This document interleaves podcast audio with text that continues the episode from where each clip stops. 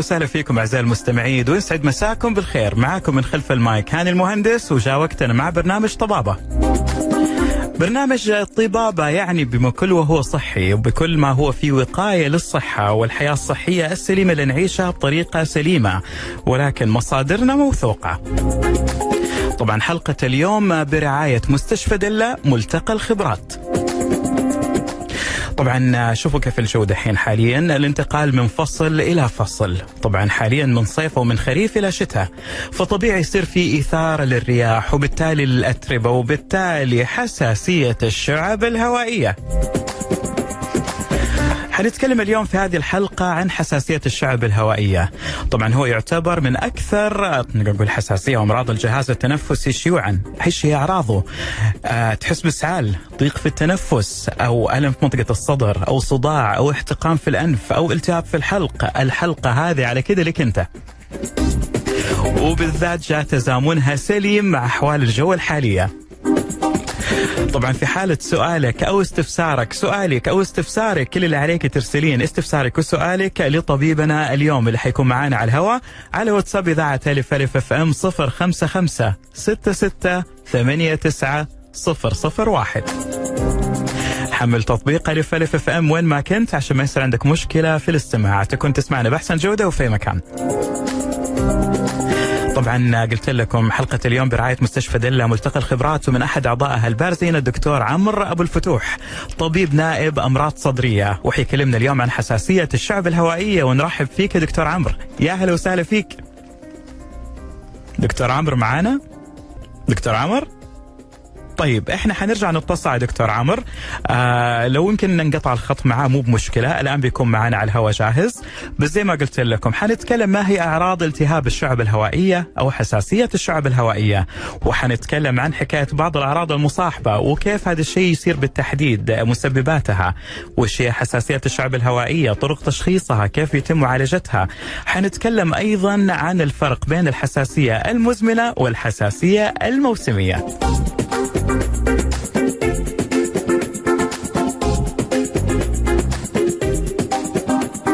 بس خليكم معنا وارسلوا استفساراتكم الخاصة بحساسية الشعب الهوائية لو عندكم مشكلة في التنفس بالذات مع الأجواء هذه المتغيرة حاليا على 055 66 89 001.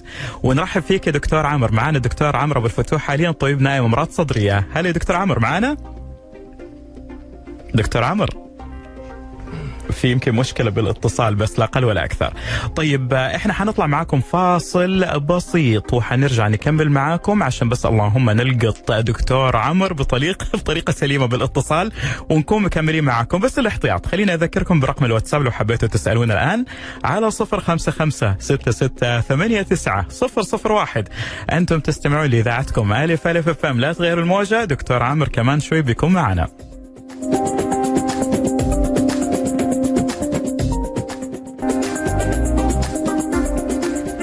حياكم الله اعزائي المستمعين، والان طبعا معنا دكتور عمرو أبو الفتوح، ومعكم من خلف المايك المهندس. دكتور عمرو أبو الفتوح بيكلمنا عن حساسيه الشعب الهوائيه، وطبعا هو طبيب نائم امراض صدريه بمستشفى دله ملتقى الخبرات. نرحب ونمسي بالدكتور عمرو، يا اهلا وسهلا فيك.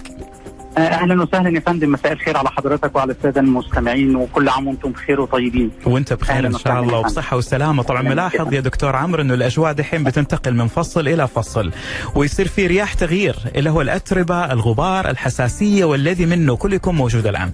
فالتوقيت ممتاز للحديث اكثر عن هذا الموضوع من ناحيه حساسيه الشعب الهوائيه. طبعا طبيعي حنتكلم في البدايه دكتور عمرو، ما هي حساسيه الشعب الهوائيه؟ طبعا حساسية الشعب الهوائية من مرض بيصيب الجهاز التنفسي، وهو عبارة عن التهاب مزمن في الشعب الهوائية، وده طبعا بيكون نتيجة في عامل وراثي وتفاعل ما بين العامل الوراثي والعامل البيئي، زي ما حضرتك بتقول التغيرات الجوية دلوقتي أو الأتربة أو المطر أو التراب تكون مستثيرة للموضوع. إيه نعم بالضبط يا فندم، ده بيكون في تفاعل ما بين العامل الجيني أو الوراثي، الخلل اللي موجود، مع البيئة المحيطة أو المهيجات أو محسسات الصدر. ممتاز، هذا من ناحية المسببات طبعا. أيوة يا فندم. عندنا المسببات طبعا بتكون كتير، يعني عندنا الأتربة، البخور، العطور، المنظفات القوية، طبعا بتختلف من شخص للتاني، يعني من مريض حساسيه لمريض، كله يعني كل مريض بيختلف عن التاني عن السبب اللي ممكن يسبب له تهيج او استثاره للتحسس عنده. في اللي هو مثلا مع الفصول، مع التراب، مع الغبار، ولكن ايا ما كان السبب بيسبب طبعا تهيج الشعب، وبيسبب ضيق الشعب الهوائيه والتحسس، وبالتالي بيسبب الاعراض اللي بتنتج وبتظهر لدى مريض الحساسيه. حلو، فيكون الموضوع يعني وراثي وكمان في مستثيرات بيئيه. تمام يا فندم، بيكون في عامل وراثي وبيكون في مستثيرات بيئيه، بس برضه بعض المرضى ما بيكونش عنده في عامل وراثي، يعني هو ممكن يكون عايش طول حياته كويس وما عندوش حساسيه ومش مولود بحساسيه ولا حاجه، ولا ظهرت عنده في الطفوله، ولكن تبدا تظهر عنده في الكبر مثلا. لان في بعض يعني مثلا جاله نزله برد او انفلونزا، او تعرض مثلا لمواد كيماويه او طلاء، مواد طلاء او بنزين او جاز او منظف قوي، وبالتالي سببت عنده تهيج في الشعب، وهو ما كانش مريض حساسيه قبل كده، ولكن هو طبعا لما نتعرض لشيء زي كده مهيج للصدر بقوه لازم نتعالج منه كويس، لان ده برضه ممكن يكون سبب وبدايه لظهور حساسيه مزمنه في الشعب الهوائيه. وهذا طبيعي طبعا، الانسان جسمه مو مهيئ انه يشم هذه الاشياء او يمتص هذه الاشياء من ناحيه الجهاز التنفسي، فطبيعي لو ما كان عنده اصلا هو عامل جيني او وراثي حيكون عنده عامل رده فعل تحسسي، وهذا الطبيعي. بالضبط. بالظبط يا فندم، يكون ردة فعل الجسم بتاعه، وبالتالي لازم نتعالج كويس في الاول. طيب دكتور، بسألك ده السؤال، طبعا اكيد الاعراض تختلف من شخص لاخر، وش اكثر الاعراض شيوعا بالنسبه لحساسية الشعب الهوائيه؟ ايوه، اكثر الاعراض شيوعا طبعا عندنا في بعض المرضى بيقول لنا بالكحه، بعضهم بيجي بيقول انا بسمع صفير في صدري وانا نايم بالليل، بعضهم اكثر شيوعا صراحه كتمه في الصدر، يعني يقول لي انا عندي كتمه في الصدر او ضيق في التنفس، واكثر اوقات بيحصل فيها ضيق في التنفس بتكون وقت الليل او الفجر، او يكون مع المجهود، يعني بيسوي اي مجهود او رياضه او شيء بيحس بالضيق دوت وما بيقدرش يكمل الرياضه اللي بيعملها، واحيانا حتى تصل ان هو مش قادر يسوي المجهود الطبيعي اليومي بتاعه في عمله او حياته اليوميه بصوره كويسه يعني. صح. دي اكثر الاعراض اللي بتيجي، يعني نقول الكحه وصفير الصدر وكتمه الصدر وضيق في التنفس. طيب ايش رايك في حكايه اللي هو دكتور، او يمكن هذا ما يعتمد على الموضوع حق التهاب الشعب الهوائي، عاده نشوف في صداع واحتقان في الانف او التهاب في الحلق، فهل هذه تعتبر ايضا من ضمن الاعراض؟ دي تعتبر اعراض، هو دايما يعني في الغالب معظم مرضى حساسيه الشعب الهوائيه، او زي ما كنا بنسميها زمان الرب والشعبي، وهم الاثنين نفس المعنى، الرب الشعبي او حساسيه الشعب الهوائيه، دايما بيكون معاهم برضو تحسس في الجيوب الانفيه، يعني بيكون عنده تحسس في الجيوب الانفيه او منطقه الحلق او الحنجره، فهو طبعا ممكن يكون موجود الاثنين، انما هي طبعا لو في تحسس في الانف او رشح او زكام ممكن يكون هو مجرد عنده حساسيه اصلا في الجيوب الانفيه او في الانف، او يكون بدايه مثلا نزله انفلونزا او برد او اتعدى فيروس او حاجه، وبعد كده بتبتدي يقول لك الاعراض نزلت عندي على الصدر. تعرف دكتور الله يسلمك عمر، عاده الطوارئ او المستشفيات عندهم مواسم، يعني زي هذا الموسم اللي احنا فيه يقول لك الله الطوارئ حتتملى، الطوارئ حيكون فيها تعرف ايه اللي هو عيد الاضحى يعني كده فجأة. صحيح. فهل فعلا هذا الشيء بيصير في هذه الاوقات من السنة اللي فيها من فصل لفصل؟ بالضبط يا فندم، معظم مرضى الحساسيه بيكون عندهم تحسس، بيزيد عندهم التحسس او الاعراض او في وقت تغير الفصول زي ما حضرتك قلت، من الخريف للشتاء او من الشتاء عشان يكون في رياح التغيير، تعرف استثاره الرياح الطبيعي. بالضبط يا فندم، بيكون في رياح التغيير والاتربه، وبعض بقى حبوب اللقاح اللي هي بتلقح النباتات او النخل او كده، فده طبعا كله بيستثير او بيثير الشعب الهوائيه، وتظهر الاعراض عنده بكثره، وكذلك في الشتاء بقى خصوصا، يعني دخلة الشتاء اللي احنا داخلين عليها ديت، الجو البارد نفسه معظم بقى الجو بيكون فيه انفلونزا والبراء انفلونزا والحاجات اللي هي الموسميه دي، ده كله طبعا بيؤدي لتهيج في الصدر وظهور الاعراض في المواسم دي اكتر من الوقت الطبيعي في السنه، يعني او ما يكونش في تغيير في الجو. صح، يكون الوضع ثابت. نعم. وبيكون في بعض المرضى بيكون عنده الحساسيه بتاعته مجرد ان هي موسميه، يعني مش بيكون عنده الربو اللي موجود او حساسيه الشعب او الاعراض اللي بيشتكي منها، ممكن يقعد 3-4 شهور كويس في فصل الصيف، ويجي زي دلوقتي واحنا بنغير الفصل يبتدي يشتكي ويبتدي يزورك في العياده، ما بتكونش الاعراض دي موجوده عنده بقى لها 3-4-5 شهور، يعني مجرد انه بنسميه التحسس الموسمي، يعني حساسيه موسميه، وهذه تعتبر عاديه طبعا من فصل لفصل او من تغيير لتغيير او بسبه اشياء معينه زي حبوب اللقاح مثلا. طيب دكتور، على كده انتم التشخيص عندكم للمرض نفسه يكون ليه بروسيجر او طريقه معينه؟ بالنسبه لحساسيه الشعب الهوائيه، احنا طبعا المريض لما بيجي بنسمع منه، لازم نسمع منه كويس ونشوف الاعراض دي بتجيله امتى وايه اللي بيستثيرها، لان طبعا حساسيه الشعب الهوائيه هي طبعا بتيجي بكحه وكتمه في الصدر، يعني اكثر عرضين مشهورين. فعندنا في امراض كتير في مثلا في الانف او في القلب او في اي منطقه ثانيه من الجسم او المعده ممكن تعمل لي نفس الاعراض او القولون، فلازم نستمع كويس. يعني اهم شيء في الحساسيه التشخيص بتاعها هو تشخيص اكلينيكي، يعني كلينيكال. احنا لازم نسمع المريض كويس ونسمع ونستمع ليه ونفحصه كويس. وبعد كده في طبعا حتى في بعض مرضى الحساسيه لما بنيجي نفحص الصدر بتاعه بنلاقيه سليم كويس، يعني مش شرط ان كل مريض نسمع فيه صفير او كده، فبنعتمد اكتر على الهيستوري اللي المريض بيقدمها او الشكوى بتاعته، وبعد كده الفحص طبعا الطبي. وفي بعض الفحوصات طبعا ممكن نعملها مثلا زي اشعه الصدر. طبعا اشعه الصدر بتفيدنا اكتر ان احنا نستثني اي اسباب ثانيه تكون مسببه الاعراض دي ومديها شبه الحساسيه، لان في بعض المرضى بيكونوا بيتعالجوا على اساس ان هو عنده ربو شعبي او حساسيه مزمنه، ولكن بيكون السبب حاجه ثانيه خالص. ممكن يكون عنده مثلا تليف في الرئه، عنده مثلا ورم، عنده حاجه ثانيه. بعد الشر عن الجميع يعني شيء كبير بس بيعطي نفس الاعراض، عشان كده لازم تشخيص معين. نفس الاعراض بالضبط على مدار سنوات. فلازم طبعا نعمل اشعه ونستثني ان يكون في اسباب ثانيه مش موضوع الحساسيه. في عندنا برضه بنعتمد على جهاز اللي هو السبيرومتري ده، اللي هو اختبار التنفس. بنشوف اختبار التنفس بيفيدنا طبعا، بنشوف شده الحساسيه، هل هي بسيطه ولا متوسطه ولا شديده. وحتى في بعض المرضى اللي عندهم الحساسيه خفيفه بيطلع عندنا اختبار التنفس كويس، ما فيش فيه اي مشاكل. وطبعا بناء على شده الحساسيه في اختبار التنفس بنحدد طريقه العلاج وخطه العلاج اللي هنمشي بيها. في برضه بعض فحوصات الدم، في بعض فحوصات الدم ممكن نعملها ونشوف ايه الانتي بوديز او الاجسام اللي بتتفرز في الجسم او نوع الحساسيه. يعني في بعض تحاليل الدم بتبين نوع وشده الحساسيه في الجسم، فبنعتمد على الثلاث حاجات دولت مع الفحص الطبي. لما هي مرض الحساسيه في الاخر هو يعني تشخيص اكلينيكي، يعني ممكن كل اللي احنا قلنا عليه دوت يطلع طبيعي، الاشعه تطلع كويسه والفحوصات كلها سليمه والدم سليم واختبار التنفس، ولكن المريض لازال تشخيصه هو عنده حساسيه في الشعب الهوائي. التدخين طبعا ليه دور في حكايه اللي هو الاستثاره او التعب حق الشعب الهوائيه، صح ولا لا بالنسبه للي عندهم حساسيه؟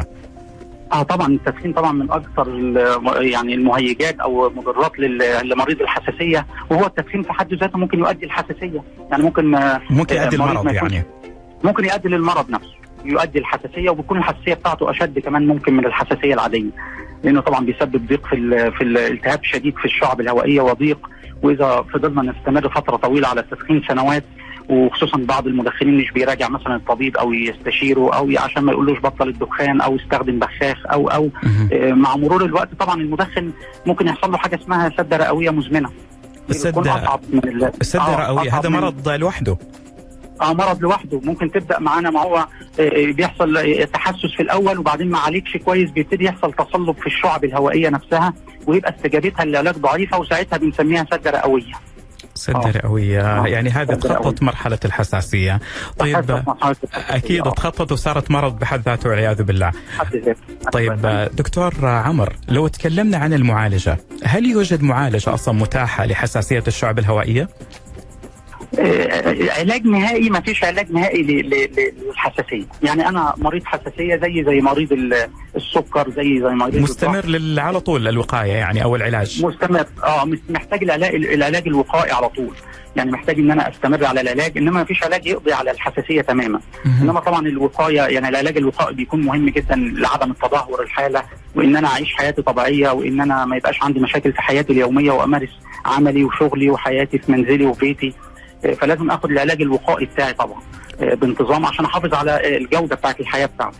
طيب الدكتور عمرو، وش يكون عاده الوقايه؟ يعني تتكلم عن طريقه حياه او ادويه معينه يستمر عليها او بخاخ، ايش اللي يصير عاده؟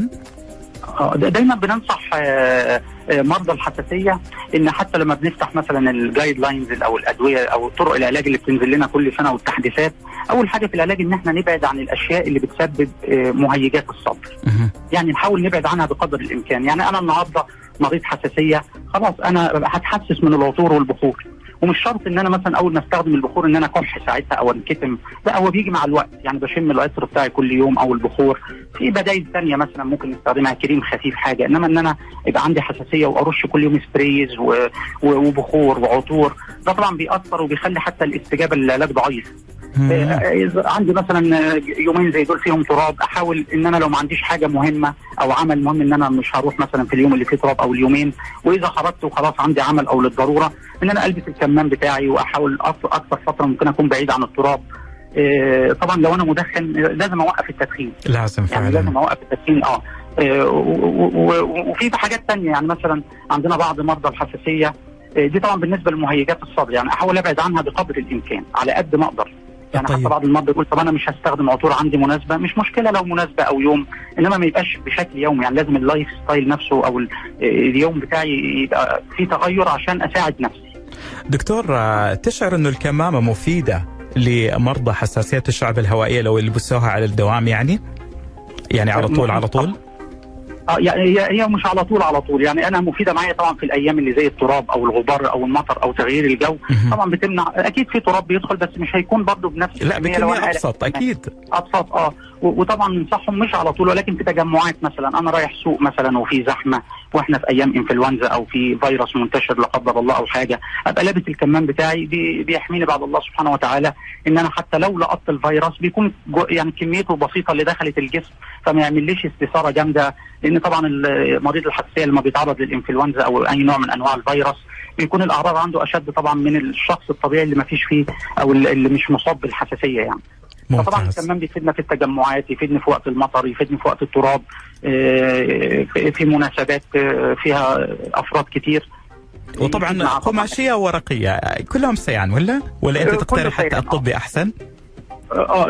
الكمامه الطبيه كويسه أحسن. يعني الكمامه الطبيه الكفاءه بتاعتها اعلى شويه في الوقايه من الفيروسات والعدوى يعني. وهي ثقافه حلوه بصراحه، يعني الكمامه مو بس عشان كورونا وجائحه كورونا، لا احنا تعلمنا منها اشياء كثير، حتى انها تحمينا من اشياء زي الغبار على سبيل المثال.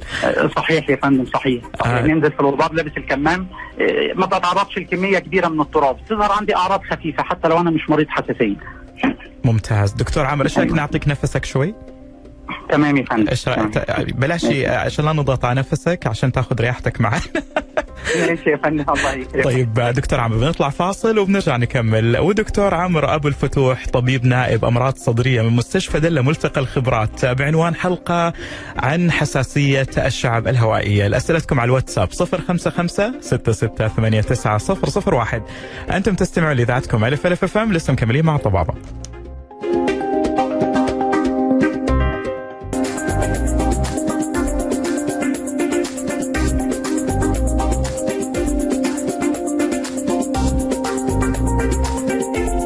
أعزائي المستمعين، لسه مكملين معاكم في برنامج طبابة. كل ما يهم صحتكم وكل ما يهم الحياة الصحية اللي انتم تعيشوها، من حقكم تعيشوها بشكل صحيح. ناخذ فيها معلوماتنا من أطباء ما شاء الله، مصادر موثوقة في هذه المواضيع اللي بنتكلم عنها. موضوعنا اليوم حساسية الشعب الهوائية. طبعا لو عندك أولاد صغار أو انت بتعاني منه أو أحد حولك، حلو انك تسمع هذه الحلقة وتاخذ أحسن المعلومات. طبعا دكتورنا اليوم دكتور عمرو أبو الفتوح، طبيب نائب أمراض صدرية بمستشفى دلة، ملتقى الخبرات، ورعاية حلقة اليوم مستشفى دلة. طيب احنا نرحب بالدكتور، بس قبل لا نرحب فيه اذكركم بالواتساب 055-6689-001 لكل اسئلتكم. طيب دكتور عمرو معانا؟ ايوه يا فندم. يا هلا وسهلا فيك يا دكتور، منورنا اليوم بالراديو. لا نورك، الله يكرمك. دكتور احنا تكلمنا اخر شيء عن طرق الوقاية، وطبعا نبعد احنا عن المستثيرات والمسببات، هذا شيء طبيعي. وطبعا في احد الاسئله دكتور طبعا جاني، بس بما انه هي طرق الوقايه، في ام فهد بتتكلم انه عندها بنت مراهقه عمرها 17 سنه بتعاني من هذه المشكله، وبتاخذ انتي هيستامين او مضاد حساسيه، صح؟ انتي هيستامينك. هذا مضاد حساسيه، تقول انه بتاخذها بس بتعملها مشكله في الدراسه، انه بتشيل عنها التركيز، فايام كثير ما بتاخذها لكن تضطر انها تاخذها. فهل يوجد دواء مماثل او دواء ممكن يعني يعافي او يخف الحساسيه بس ما يكون في اعراض جانبيه زي النعاس والنوم؟ تمام يا فندم. طبعا الانتي هيستامينيك هي مش يعني مش من احد العلاجات الرئيسيه لعلاج حساسيه الشعب الهوائي. يعني هي مش من الادويه الرئيسيه او اللي بتنزل في الجايد لاينز او في طرق العلاج.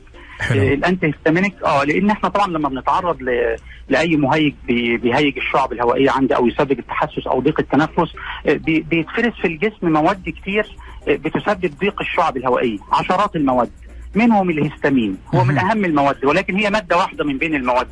وطبعا يعني الانتي هيستامينيك زي ما حضرتك ام فهد ذكرت هو بيسبب اعراض جانبيه زي النعاس والخمول، وبعدين هو كمان احيانا يكون له اعراض جانبيه، ساعات يعمل اصلا جفاف في الصدر، وممكن يعمل مثلا لو عندي شويه افرازات او بلغم في الصدر يعمل فيهم جفاف. فالانتي هيستامين هي مش طريقه من طرق علاج الربو الشعبي او حساسيه الشعب الهوائيه.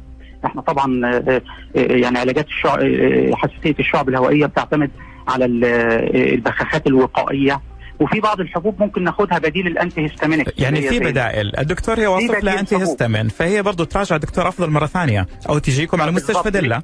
لان بالضبط لان في بدائل كتير سواء عن طريق البخاخات، واذا هي مش بتحب البخاخ الوقائي يعني في بعض المرضى ما بيرتاحوش في البخاخ، في بعض الحبوب الحساسيه الثانيه غير الانتي هيستامين ممكن تستخدمها وقت النوم، وتكون طبعا تجيب نتيجه افضل ان شاء الله وبدون اعراض جانبيه. ممتاز. طبعا في ملاحظه اعطتني ام فهد انه ما عندها ربو، بس مجرد عندها مشكله تحسس في ايام الغبار وفي ايام معينه، وطبعا نعم بالضبط يا فندم، نفس الكلام حتى لو عندها تحسس موسمي في وقت الغبار او المطر، في برضه بعض الادويه اللي بنديها بتحتوي على مواد زي المونتيلوكاست، يعني حاجات ده اسم علمي طبعا، بنديها بالليل مكان الانتي هيستامين اذا المريض مش مستحمل الانتي هيستامين. ممتاز دكتور. في بدائل كتير، في بدائل، وطبعا الدكتور هو بيختار البديل وليس الصيدلي، يفضل تروح للدكتور المختص، لازم يفحص يشوف التحسس فين، هل هو في الانف ولا في الصدر، كل حاجه ليها طريقه علاج. لانه سهل تروح الصيدليه تعطي له انه ايش المشكله اللي عنده، وفي صيدليه ما يقصروا، ولكن بلاش الاجتهاد ده، الدكتور افضل. بالضبط، دي اجتهادات وممكن يحصل منها اعراض جانبيه، طبعا لازم زياره الطبيب المختص ويصرف لها الدواء المناسب حسب الفحص وحسب الاعراض اللي موجوده. دكتور في سؤال ثاني من خالد احمد. خالد يقول لك دكتور انا كويس، بس اول ما ادخل المكتب يصير عندي اللي هو تعرف حكاية السيلان اللي يصير في الأنف، سيلان خفيف بس مستمر، وحكة في العين أو دموع وعطاس أول ما أدخل المكتب في العمل، وهذا الكلام لي الآن سنوات طويلة ما أعرف ليش، بس لما أخش المكتب أطلع برا الوضع طبيعي. ايوه طبعا هو لما بيدخل المكتب اكيد ده طبعا شيء بيتعرض لشيء بيهيج التحسس عنده برضه، هو التدميع برضه دي من حساسيه العيون، او السيلان اللي بينزل من الانف، او كحه، او حتى في الحلق، كل دي برضه اعراض التحسس. فممكن يكون هو المكتب عنده مثلا هل بيئه الشغل عنده فيها مثلا، هل هو في مصنع مثلا وهو المكتب ده جوه المصنع، مصنع اسمنت، مصنع حاجه تبع البترول مثلا، لا اللي ما كاتب له يقول لي لا مكتب اداري وغرفه مستقله هو يقفلها على نفسه. ممكن يكون مثلا يعني النظافه بتاعه المكان نفسه ممكن يكونوا بيستخدموا فيها معقمات او مواد كيماويه هو مش مناسبه ليه، هو بيتعرض لها بصفه يوميه. يعني مثلا الصبح لما بيجي ينظفوا المكتب بتاعه ممكن يكونوا بيستخدموا مسحوق غسيل او ديتول او يعني اي مكان الاسم، وممكن يكون مش مناسب ليه وبيسبب له استثاره، او يكون هم مثلا المكان من النوع، مثلا في بعض المكاتب يحبوا يبخروا المكان الصبح او معطر جو، تعرف الدكتور المعطرات الثابته هذه اللي تكون على الجدران اللي كل المعطرات الثابته ممكن يتعرض ليه اول ما بيدخل المكتب يسبب له التهيج والتحسس ده. فطبعا افضل طريقه ان احنا ندور ايه اللي بيحصل في المكتب عنده وابعد عن الايه او اشيل السبب اللي بيسبب لي التهيج ده. طيب ممتاز دكتور، حنكمل احنا مع موضوعنا بالنسبه لحكايه الشعب الهوائيه، وفيما بعد حنمسك اسئله زياده. دكتور ايش العلاقه في وجهه نظرك الشخصيه دكتور عمرو بين نزله البرد وحساسيه الشعب الهوائيه؟ ايوه طبعا هو زي ما ذكرنا برضو ان مريض حساسيه الشعب الهوائيه هو بيكون الاعراض عنده اكثر واكثر قوه من المريض العادي اللي هو يعني او اللي يجي له نزله برد وهو مش مريض حساسيه شعب هوائيه، بيكون عنده الكحه او الكتمه بيكون اقوى كتير من المريض الثاني، حتى ممكن تسبب التهاب رئوي نتيجه تجمع البلغم او الافرازات في الرئه. بس طبعا احنا زي ما قلنا برضو ان نزله البرد نفسها نعم. عند مريض الحساسيه او سواء عند حتى مريض عادي ما عندوش حساسيه ولا حاجه لازم نعالجها كويس من الاول، يعني هي انفلونزا او نزلت على الصدر، عندي كحه، عندي بلغم، لازم برضو اراجع الطبيب المختص واخد العلاج المناسب، لان نزله البرد زي ما ذكرت لحضرتك هي ممكن تؤدي الحساسيه، يعني اذا ما اتعالجتش كويس وسببت لي كحه وطولت معايا الكحه، يعني قعدت اسبوع اتنين ما اصبرش بقى، لازم زياره فوريه للطبيب المختص بحيث يديني ادويه ان انا اعالج نزله البرد، وادويه وقائيه تمنع ان الدور دوت يقلب عندي بحساسيه في الشعب الهوائيه. هذا معناته كمان دليل على المناعه، انه المناعه يعني مش ولا بد، يعني يبغى لها تقويه. بالضبط. لانه نزلات البرد تعتمد على المناعه، ولكن اذا ما كان في محاربه لنزله البرد واثرت على الشعب الهوائيه هذه لازم في يعني عاده زياره اختصاصي. لكن دكتور عندي سؤال يقدر اقول بديهي نوعا ما، عاده نزلات البرد دكتور عمرو كم تاخذ اسبوع يعني ولا كم تاخذ في المجمل؟ يعني تاخذ تقريبا من 3 الى 7 ايام، يكون في رشح خفيف، احتقان في الحلق، حراره خفيفه يعني 37 و8 38 38 وشطتين، يكون السيلان بتاع الانف او الكحه جافه مثلا، والسيلان يكون لونه شفاف، ما يكونش فيه مثلا بلغم او صديد بيطلع من الرئه او الانف، ما يكونش قلب معايا بكتيري، فغالبا بتاخد من 3 ل 5 ايام، بالكتير 7 ايام. ممتاز. طبعا عاده لو كان الصديد او البلغم اللي يطلع فيه له لون غامق هذا معناته انه مشكله كبيره. لان طبعا مرضى كتير من اللي بيتصابوا بالانفلونزا او الفيروس بيحصل عليها بكتيريال انفكشن، يعني بيحصل عليها عدوى بكتيريه. ايوه ببتدي الاقي البلغم بتاعي طالع اصفر او اخضر او اي مكان اللون يعني مغير معايا، ممكن ساعتها برضه الحراره تعلى اكثر من 38 توصل 39 40، فطبعا برضه ساعتها لازم زياره الطبيب المختص لان ممكن اكون محتاج مضاد حيوي لعلاج الدور دوت. ممتاز. عشان كده في هذه الملاحظات الشديدة الواحد يروح للدكتور عشان كده يديله حتى مضاد حيوي ويوصف له دواء طبعا مناسب ليه. هذا هو دكتور. بالنسبة لحساسيات الشعب الهوائية والإمرأة الحامل هل تأثر عليها؟ طبعا احنا عندنا طبعا المرأة الحامل اللي هي عندها أصلا تحسس في الشعب الهوائية أو حساسية في الشعب الهوائية، هم دايما بيقسموها كده، بيقولوا ان ثلث الحالات يعني الستات الحوامل لما بيدخلوا في الحمل يعني وهي مريضه حساسيه شعب هوائيه، في ثلث منهم بتستمر الاعراض عنده زي ما هو، يعني لا بتزيد ولا تقل، مجرد هو ماشي على البخاخ بتاعه او طريقه العلاج بتاعته. وفي بعض السيدات بتزيد عندها الاعراض اثناء الحمل بتزيد، وفي الثلث الثاني، وفي ثلث يعني 30% بتتحسن الحساسيه اثناء الحمل. سبحان يعني الله، على حسب الحاله، على حسب الجسم. بيقسموها 3 جروبز كده او 3 مجموعات يعني زي ما قلنا كده. انما طبعا ادويه الحساسيه طبعا 90% من ادويه الحساسيه كلها امان في فتره الحمل، ولازم السيده الحامل اللي هي مصابه بحساسيه الشعب الهوائيه تكمل على العلاج بتاعها، وطبعا تراجع الطبيب بتاعها اذا حصل الحمل عشان تساله ايه اللي ليه اعراض جانبيه اثناء الحمل، وايه المسموح فيه يتاخد اثناء الحمل. انما طبعا في بعض الافكار الخاطئه ان مجرد السيده ما تبقى حامل تمتنع تماما عن الادويه. صح، تمتنع عن التمام، وده طبعا خطر جدا لان انا الاعراض عندي هتبقى شديده، هيبقى عندي كحه، والكحه دي طبعا بتاثر على الجنين وتاثر على الحمل، هيبقى عندي كتمه في الشعب الهوائيه، ممكن الكتمه دي تبقى بزياده، ممكن الاكسجين يتاثر على الجنين. فطبعا لازم برضو يعني السيدات المصابات بحساسيه الشعب الهوائيه لما يكون في حمل تراجع الطبيب بتاعها عشان تساله هل هكمل نفس العلاج ولا هيكون في تغيير في الخطه، لان طبعا بعض السيدات زي ما قلت لحضرتك بيوقفوا العلاج تماما وتيجي في الشهر الثالث او الرابع وبتبقى الامور صعبه يعني في العلاج. نعم أكيد. فلا بد المرأة الحامل في كل حال من الأحوال طبعا ما تأخذ شيء طبعا باستشارة الطبيب، ولكن غالبا زي ما تفضلت دكتور عمرو أنه أدوية الحساسية 90% بمجملها ليست خطر على الجنين، ليست خطر تماما، وبتستخدم من أول يوم في الحمل لحد الولادة، ولا فيها أي مشكلة تماما، ولا تتعارض مع الحمل ولا تصل إلى الجنين. أجل حكاية اللي هو خطر الأدوية هذه من الاعتقادات الخاطئة. طيب دكتور، بالنسبة هنتكلم عن الاعتقادات الخاطئة بالنسبة لحساسيات الشعب الهوائية، إيش ممكن تقول لنا عن الاعتقادات الخاطئة المنتشرة؟ الاعتقادات الخاطئه مثلا انا بيجي لنا المريض العياده زي ما قلنا كده، السيده الحامل ممكن دي من اخطر الحاجات على فكره، ان احنا اوقف العلاج بتاعي عشان انا بقيت حامل، لا انت كده بتضر نفسك وبتضر الجنين.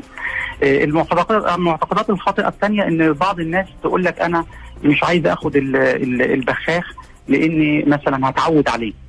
ما هو احنا دايما بنشرح نقول مش ما فيش حاجه اسمها تعود، لا هذه حساسيه مزمنه يعني مستمره. بالظبط مستمره، فانا زي الضغط والسكر زي ما قلنا، فانا لازم اخد العلاج بتاعي عشان جوده الحياه بتاعتي، وعشان ما ادخلش في مشاكل مستقبليه تاثر عليا او المرض يتطور عندي. فدايما البخاخ الوقائي دايما كتير من المرضى مش بيحبوا يستخدموه وبيهملوا، وبيجي بعد كده للاسف بحاله تكون شديده او متدهوره، حتى تصل ان هو احنا بنديله نفس العلاج ما يستجيبش عليه كويس. فده معتقد خاطئ، يعني اكثر معتقد خاطئ. موضوع التعود هو مش تعود، انا مثلا عندي حساسيه موسميه بستخدم البخاخ بتاعي فتره الموسم بتاعي او الحساسيه، انا عندي حساسيه طول السنه بستخدم البخاخ الوقائي بتاعي او اي طرق من طريقه العلاج، ومع المراجعه المنتظمه مثلا كل 3 شهور او حسب ما الطبيب بيحدد لك، بيبتدي ان انا هقلل شويه في الجرعه، هزود، اوقف فتره. انما ده طبعا معتقد خاطئ جدا، يعني الموضوع ان انا التعود او ان انا خايف من البخاخ. لا، ما يخوف الموضوع ابدا، وهذه طريقه حياه زي ما يقولوا. خلاص انت حتستمر مع الموضوع وتتكيف معاه بالطريقه الصحيحه. طيب دكتور عمرو، احنا بنطلع فاصل بسيط وبنرجع نكمل، يعني كلها كدقيقتين حنكون معك. طبعا معانا اليوم الدكتور عمرو ابو الفتوح، طبيب نائب امراض صدريه واحد الاعضاء البارزين في مستشفى دله. وطبعا راي حلقتنا اليوم او برعايه مستشفى دله ملتقى الخبرات، وموضوع حلقتنا اليوم حساسيه الشعب الهوائيه. طبعا بعد الفاصل حنتكلم عن الفرق ما بين الحساسية المزمنة والموسمية. أنتم بتستمعوا لإذاعتكم هلفلف FM، لا تغير الموجة.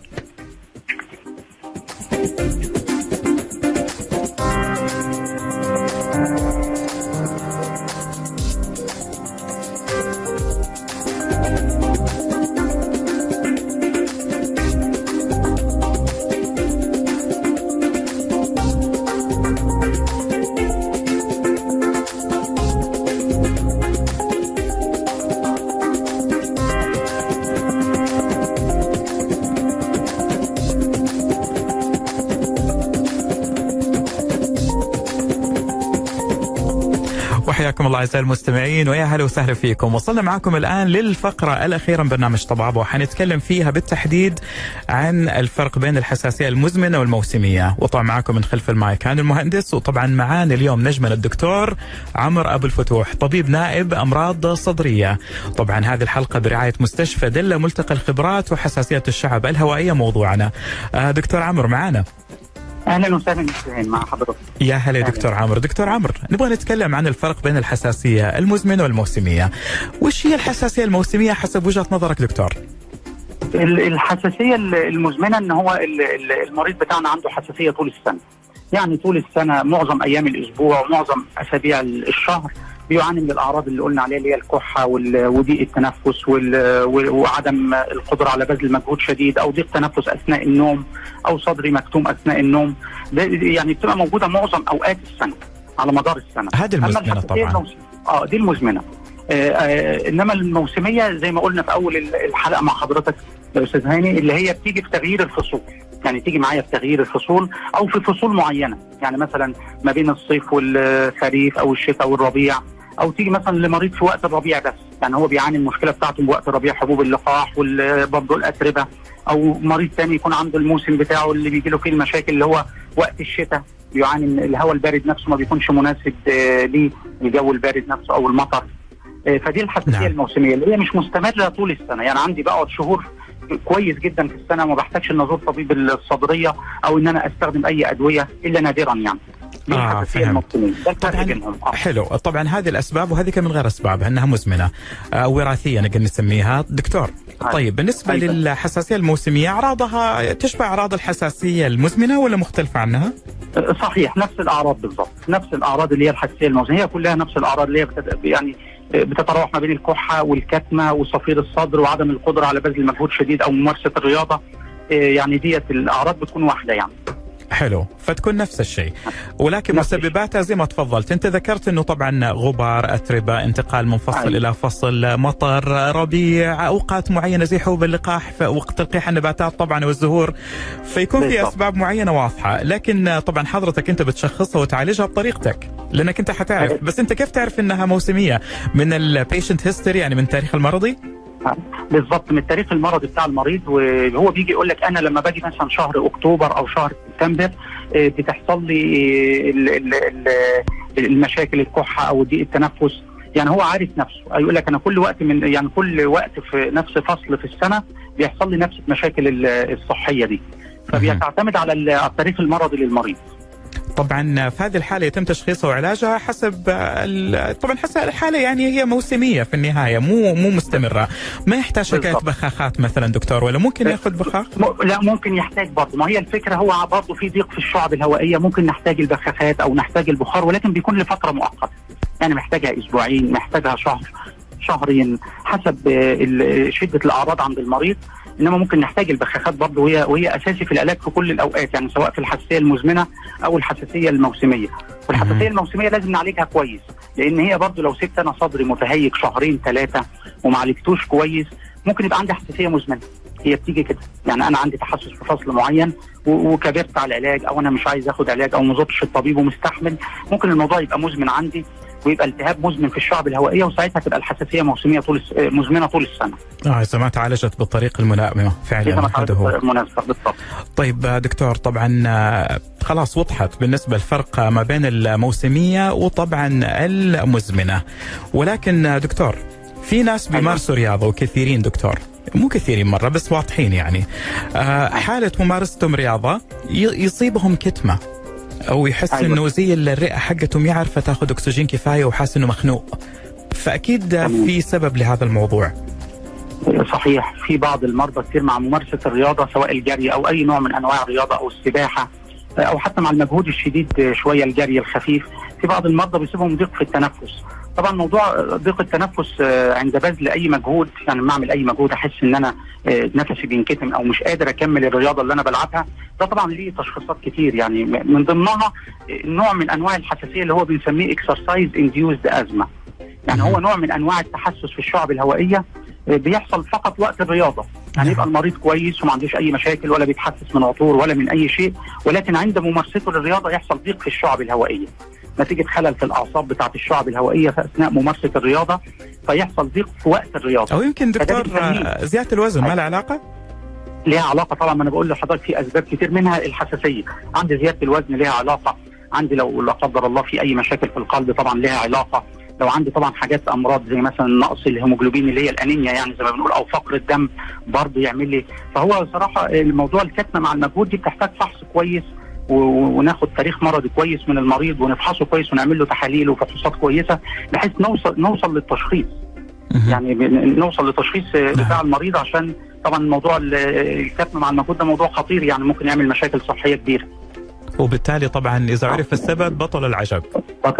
هذا هو يتعالج. طبعا في دكتور امراض اخرى حضرتك اتطرقت لها طبعا ليها نفس اعراض حساسيه الشعب الهوائيه، سواء بالبطن بالمعده او بالقولون، فهل هذا صحيح يعني دكتور انه في امراض تعمل نفس السايد افكتس او نفس الاعراض؟ ايوه طبعا، في امراض كتير في الجسم تعمل نفس الاعراض بتاعه الحساسيه اللي هي منها طبعا قلنا الكحه او الكتمه، يعني عندنا مثلا لو عندي احتقان او التهاب مزمن في الجيوب الانفيه او حساسيه الانف، يعني دي ممكن تعمل لي نفس اعراض الحساسيه او الربو بالظبط، لان طبعا هيبقى عندي كحه مستمره، واحيانا لو الانف مثلا قفل عندي او سكر شويه هاجي بالليل احس برضه اني مكتوم ومش هقدر اميز هل هي من الصدر ولا من الانف، فده يعمل الارتجاع المعده مثلا المزمن، ارتجاع المريء لما الحمض بيطلع ويوصل للمريء بتاعي ممكن يدخل في صدري بالليل وانا نايم ويهيج برضه الشعب الهوائيه، ويبقى عندي كحه مستمره، انتفاخ القولون نفسه، ممكن مريض يجي يدخل عليا يقول لي انا مش قادر اخد نفسي كويس، ويكون كل المشكله عنده ان القولون منتفخ وضاغط على الرئتين. صح، هذه فعلا. بالنسبه للحاجات عندي مثلا امراض القلب برضه، لو عندي اي خلل في الصمام او ضعف في عضلات القلب لا قدر الله، او اي مشاكل صحيه في القلب، دي برضه تعمل لي كتمه وكحه ونفس الاعراض بالظبط بتاعت الحساسيه. فعندنا أسباب كتير جدا ولازم نفحصها كويس طبعا.